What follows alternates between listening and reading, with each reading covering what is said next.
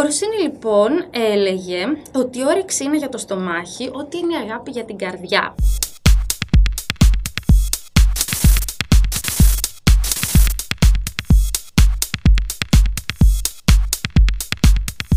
Γεια σε όλους, ονομάζομαι Ευδοξία και σας μιλάω από τον υπέροχο χώρο, από το υπέροχο στούντιο του Souk Radio, έναν καινούριο ραδιοφωνικό σταθμό, καινούριο χώρο στην πόλη μας, στη Θεσσαλονίκη, ε, ο οποίος εκτός του ότι είναι πολύχρωμος, πολύ νανικός, πολύ δροσερός, είναι και ένας χώρος ο οποίος δίνει βήμα στους νέους ανθρώπους της πόλης να παρουσιάσουν αυτά που θέλουν και να το χρησιμοποιήσουν προκειμένου να προωθήσουν τις ιδέες τους, τα project τους και τα σχέδιά τους. Οπότε, το ραντεβού είναι δωρεάν. Όσοι δεν έχετε έρθει, σας προσκαλώ να επισπεύσετε την επίσκεψή σας στο στούντιο. Πριν να παρουσιαστώ, θα ήθελα να ευχαριστήσω το Souk Radio γιατί μπόρεσα να χρησιμοποιήσω το χώρο του προκειμένου να βγάλω τις φωτογραφίες ε, για τα εξώφυλλα των δύο καινούριων μου κομματιών, τα οποία έχουν ήδη κυκλοφορήσει από αν δεν κάνω λάθος, αρχές Αυγούστου, τα οποία μπορείτε να βρείτε στο YouTube, θα σας δώσω περισσότερες πληροφορίες αργότερα και ευχαριστώ πάρα πολύ γιατί μου δόθηκε ευκαιρία να χρησιμοποιήσω αυτόν τον υπέροχο χώρο προκειμένου ε, να βγάλω ωραίες φωτογραφίες. Όπως είπα και πιο πριν ονομάζομαι Ευδοξία,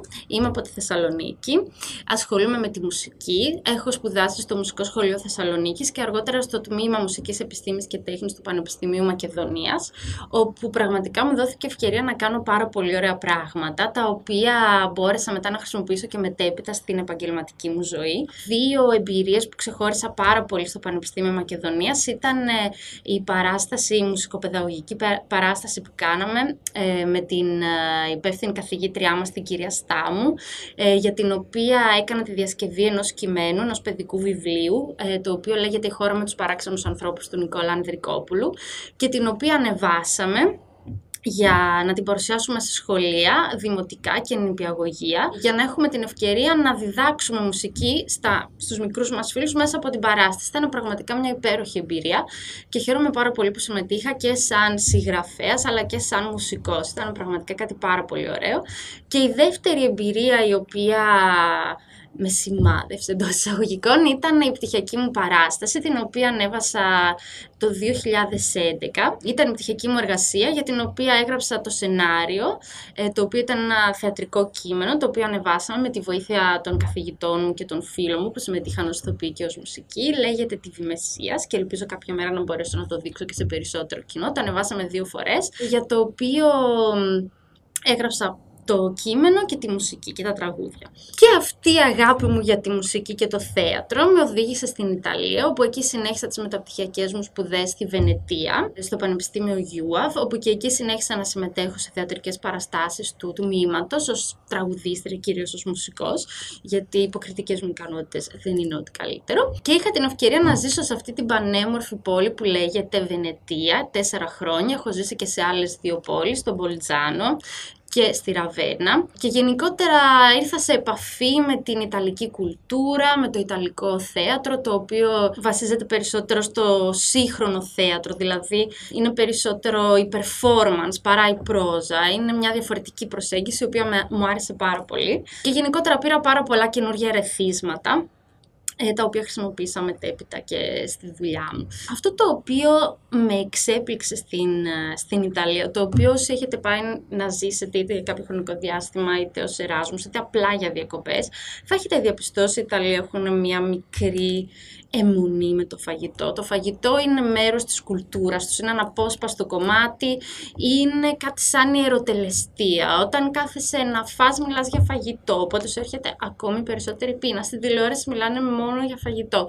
Τα 9 στα 10 προγράμματα είναι reality μαγειρικής είναι αναπόσπαστο κομμάτι της ζωής της καθημερινότητας. Δεν γίνεται να μην μιλήσεις για φαγητό. Και αυτό το οποίο με εξέπληξε ήταν όταν μια μέρα που πήγα να δω μια συναυλία όταν γινόντουσαν και ελπίζουμε να ξαναρχίσουν σύντομα γιατί με τον κορονοϊό η αλήθεια είναι ότι στερηθήκαμε αρκετά. Είναι ότι όταν σε μια συναυλία κλασικής μουσικής του Ρωσίνη η μουσική μας παρουσίασαν το πρόγραμμά τους μιλώντας για το φαγητό. Και εκεί ανακάλυψα ότι ο μεγάλος μουσικοσυνθέτης, ο Ρωσίνη, ο οποίος ήταν, θεωρούταν ο Ιταλός Μότσαρτ, εκτός από το πάθος του για τη μουσική, είχε και πάθος με το φαγητό και την κουζίνα. Θα ήθελα να σας μιλήσω γι' αυτό και γι' αυτό έφερα και το σκονάκι μου, γιατί διαφορετικά δεν θα μπορούσα να θυμάμαι όλα αυτά τα ωραία που είπε. Ο Ρωσίνη λοιπόν, εκτός από την πολιτιστική κληρονομιά που μας άφησε, μας άφησε και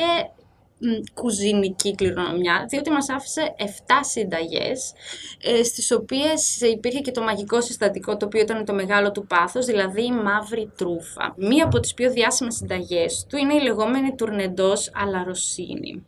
Δεν το έχω δοκιμάσει, αλλά η αλήθεια είναι ότι έχω μια μικρή περιέργεια.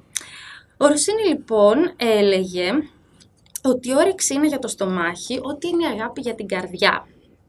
Το στομάχι είναι ο μαέστρος που κυριεύει και διευθύνει τη μεγάλη ορχήστρα της ζωής. Ένα άδειο στομάχι είναι σαν ένα φαγκότο ή σαν ένα πίκολο φλάουτο που παραπονιούνται και γκρινιάζουν. Να τρως και να αγαπάς, να τραγουδάς και να χωνεύεις. Αυτές είναι στην ουσία οι τέσσερις πράξεις αυτού του αστείου έργου που λέγεται ζωή και εξατμίζεται όπως ο αφρός της σαμπάνιας. Εγώ θα συμφωνήσω πάρα πολύ, ειδικά στην τελευταία, στην τελευταία φράση. Ο Ρωσίνη λοιπόν όταν συνέθετε το Stabat Mater έγραφε στους φίλους του ότι αντί για μουσικά μοτίβα του ερχόντουσαν στο μυαλό συνταγές για φαγητά και πιάτα. Δηλαδή ήταν πραγματικά το μυαλό του εκεί πέρα. Ο Ρωσίνη δεν εκτιμούσε το Βάγνερ, και τη μουσική του την παρομοίαζε με άνοστα φαγητά. Και όταν μάλιστα ο Βάγνερ πήγε να του μιλήσει, γιατί εντάξει είχε μάθει ότι και στα πηγαδάκια τα μουσικά δεν είχαν και πολύ καλά λόγια να πούνε γι' αυτόν, ε, ο Ρωσίνη ναι μεν τον δέχτηκε στο σπίτι του, αλλά ταυτόχρονα σούβλιζε ένα ζαρκάδι και τον διέκοπτε συνέχεια το Βάγνερ προκειμένου να πάει να ρίξει κρασί για να, μην, για να μαγειρευτεί σωστά το, το ζαρκάδι του. Έκλαψα τρεις φορές στη ζωή μου, λέει ο Ρωσίνη όταν με γιούχαραν στην πρώτη μου όπερα, όταν άκουσα να παίζει μουσική ο Παγκανίνη και όταν κατά τη διάρκεια μιας εκδρομής με τη βάρκα μου έπεσε στο νερό μια γαλοπούλα γεμιστή με μαύρη τρούφα. Αυτά για να δείτε ότι στην καρδιά του κάθε Ιταλού υπάρχει πάντοτε το φαγητό. Δηλαδή ακόμη και άτομα, άνθρωποι καλλιτέχνες, ε, οι οποίοι έχουν ταυτιστεί με τη μουσική, με την τέχνη, εκεί πάντοτε υπάρχει θέση τους μια ξεχωριστή θέση για την κουζίνα. Και μιας που μιλάμε για φαγητό, θα ήθελα να σας μιλήσω για τα δύο μου τραγούδια, τα οποία ανέφερα πιο πριν. Το ένα λέγεται Lemon Pie και η αλήθεια είναι ότι το εμπνεύστηκα από τη φράση ε, την αμερικάνικη που λέει ε, When life gives you lemons, make a lemonade. Όταν η ζωή σου δίνει λεμόνια, κάνε λεμονάδα. Κάποιοι βέβαια λένε βάλε τεκίλα και αλάτι και ρίξω το έξω.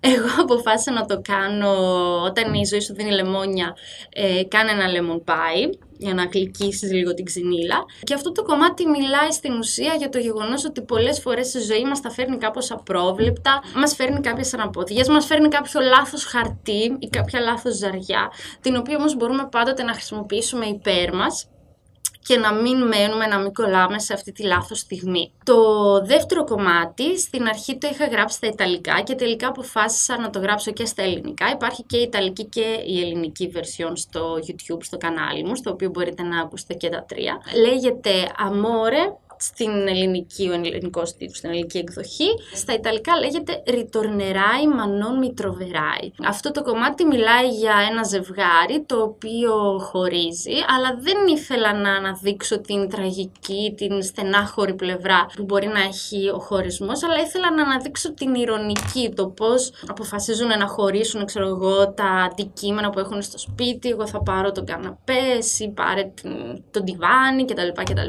Και ήθελα να δώσω έτσι μια πιο ηρωνική νότα σε κάτι το οποίο μ, τις περισσότερες φορές είναι ένα πολύ στενάχωρο γεγονός. Και τα δύο κομμάτια τα εμπνεύστηκα στην Ιταλία και γενικότερα είμαι πολύ χαρούμενη που κατάφερα να τα, να τα ηχογραφήσω κυρίως αυτή την περίοδο του COVID και του κορονοϊού που όλοι είμαστε λίγο πιο απομονωμένοι, λίγο πιο κλεισμένοι, λίγο πιο απεσιόδοξοι. Ήταν μια πολύ μεγάλη χαρά για μένα και γενικότερα ποτέ δεν είναι αργά. Ε, ίσως θα έπρεπε να το είχα κάνει πιο νωρίς, αλλά ίσως έχει περισσότερη σημασία που το έκανα τώρα που τα πράγματα δεν είναι πολύ ευνοϊκά.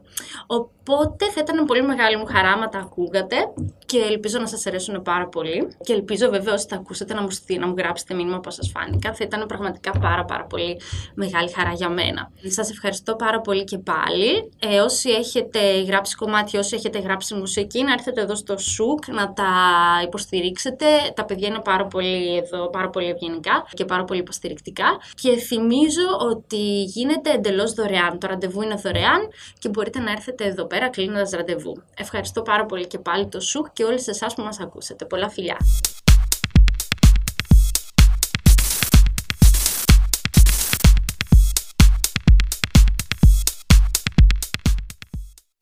Χορηγός Απαλού. Μια εμπειρία καφέ μπαρ στο κέντρο της πόλης.